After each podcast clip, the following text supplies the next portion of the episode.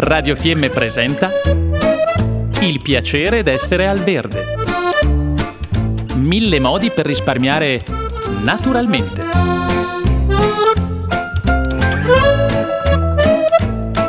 Programma a cura di Elena Osler.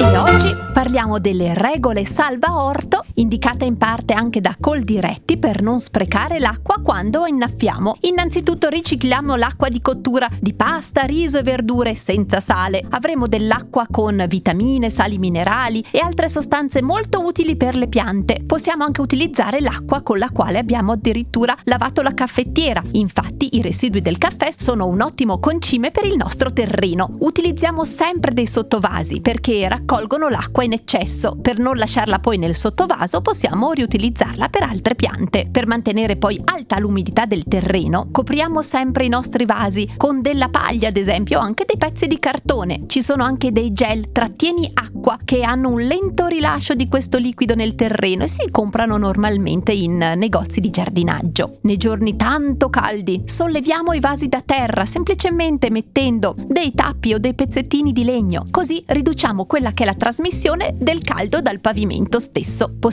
costruire dei comodi sistemi di irrigazione a goccia anche per i vasi. Senz'altro la sera è il momento migliore per innaffiare. Ci sarà tutta la notte a disposizione per imbibire il suolo. Questo poi evita anche che l'acqua che magari tocca le foglie non le bruci sotto il sole cocente grazie all'effetto lente. Spostiamo poi i vasi dai balconi nel corso della giornata e evitiamo che rimangano esposti al sole diretto nelle ore più calde. E perché no? Utilizziamo anche ombrelloni, tende, tende per ombreggiare le nostre piante. Tutti questi accorgimenti ci aiuteranno a risparmiare fino al 50% di acqua. E poi ricordiamoci di guardare le previsioni del tempo. Se è prevista pioggia, non annaffiamo e mettiamo le nostre piante in maniera che prendano l'acqua diretta. Ricordiamoci poi che le innaffiature devono essere frequenti e poco abbondanti e che più il vaso è piccolo, più la terra si asciuga velocemente. Poi, se dovessimo partire per il fine settimana, innaffiamo abbondantemente e mettiamo le piante nella zona più ombreggiata e raggruppiamo le piante piccole sotto quelle alte. Aggiungiamo poi nei sottovasi dell'argilla espansa che aiuta a mantenere l'umidità e se dovessimo mancare per una settimana riempiremo delle bottiglie di vetro con l'acqua. Ne inseriamo più di una capovolta nel terreno, senza tappo ovviamente, in ogni vaso e anche in giardino. Ci sono poi dei buoni metodi come quello del sifone comunicante. Ci aiuteremo con una bacinella piena d'acqua, delle strisce di cotone o di stuoia filtrante, porteranno lentamente l'acqua dalle bacinelle a favore delle radici delle nostre piante. Tutti questi sono ottimi trucchi che fanno bene alle nostre piante, all'ambiente, riducendo gli sprechi.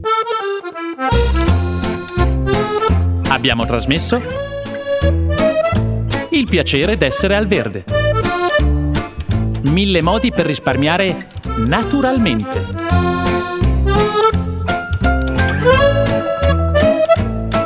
Programma a cura di Elena Osler.